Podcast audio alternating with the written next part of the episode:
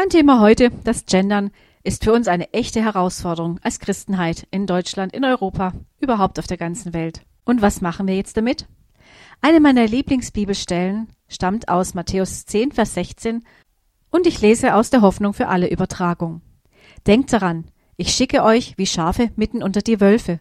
Seid klug wie Schlangen und doch frei von Hinterlist wie Tauben. Wir können dieses Thema nicht mehr umgehen. Wir müssen lernen, uns ein Stück anzupassen. Im Moment läuft eine UNO-Debatte zur Genderverpflichtung. Das heißt, dass alle beteiligten Länder verpflichtet werden sollten, die Genderregelungen einzuführen. Noch haben wir in Europa ganz unterschiedliche Regelungen. Ich denke, über kurz oder lang wird sich das ändern. Wir müssen in unseren Gemeinden wieder Wertschätzung und Liebe lernen, vor allem mit Personen aus diesem Umfeld. Wir dürfen sie nicht öffentlich an den Pranger stellen. Wir dürfen auch nicht unsensibel diese Personen einfach aus unseren Gemeinden ausgrenzen. Wir leben in einer Welt, die einem kolossalen und schnellen Wandel unterworfen ist. Je schwieriger das Umfeld wird und je mehr Herausforderungen wir uns gegenüber sehen, desto mehr sollten wir uns an die Bibel halten.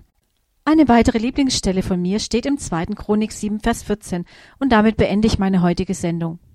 Wenn dieses Volk, das meinen Namen trägt, sich mir in Demut unterordnet von seinen falschen Wegen umkehrt und nach mir fragt, dann will ich ihnen vergeben und ihr geplagtes Land wieder heilen. Das stammt aus der Hoffnung für alle Übertragung.